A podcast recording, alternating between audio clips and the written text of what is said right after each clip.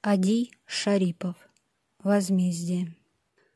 1943 год стал переломным в партизанской жизни. С весны отряды народных мстителей значительно пополнились. Шли мирные жители окрестных деревень, из тех, кто колебался прежде, но теперь понял наконец, что при немцах житья не будет. Одумались многие полицаи и власовцы. И чтобы заслужить себе прощение, хотя бы частичное, они сами стали устраивать диверсии, уничтожать фашистов. С покаянием приходили в партизанский лес. Чаще стали сдаваться в плен немецкие солдаты. У Коротченко их набралось человек 100. Последних заставляли выполнять хозяйственные работы в отряде, рубить дрова, устраивать жилища, таскать на себе взрывчатку.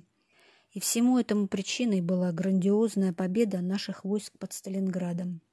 С весны 43-го года Коротченко начал регулярно выходить на прямую связь с Большой землей. Отряд в ту пору базировался в лесах Могилевщины. По первому требованию на партизанскую базу прибывал самолет. Он доставлял вооружение, боеприпасы, медикаменты, перевязочный материал и забирал больных и раненых. В отряде появились противотанковые ружья и другие виды современного оружия.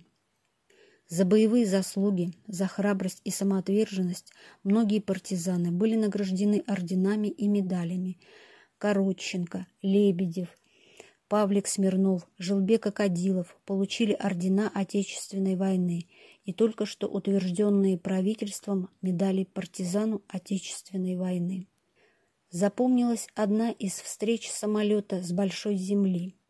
В тот памятный день густые тучи с утра заволокли небо, и пошел дождь.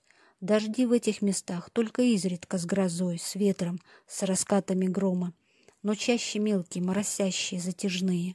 В тот суровый год летние ливни, зимние лютые ураганы и людской гнев стали будто сродни. Трудно идти по раскисшей земле. Волочишь ноги вперед, а они так и тянут тебя назад.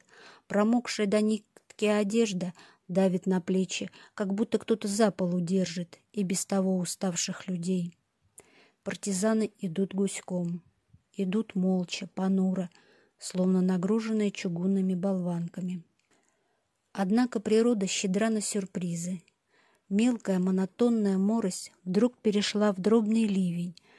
Капли громче застучали по листве, и скоро фиолетовые тучи посветлели, стали похожи на гривастые морские волны и медленно поплыли на запад. А вот и брызнуло солнце и одарило благодатным теплом все окрест. Партизаны рады солнцу, как птицы они приободрились, подняли лица. После дождя лес благоухает, пахнет сосновой хвоей, мокрой листвой. Временами доносится тонкий аромат ландыша.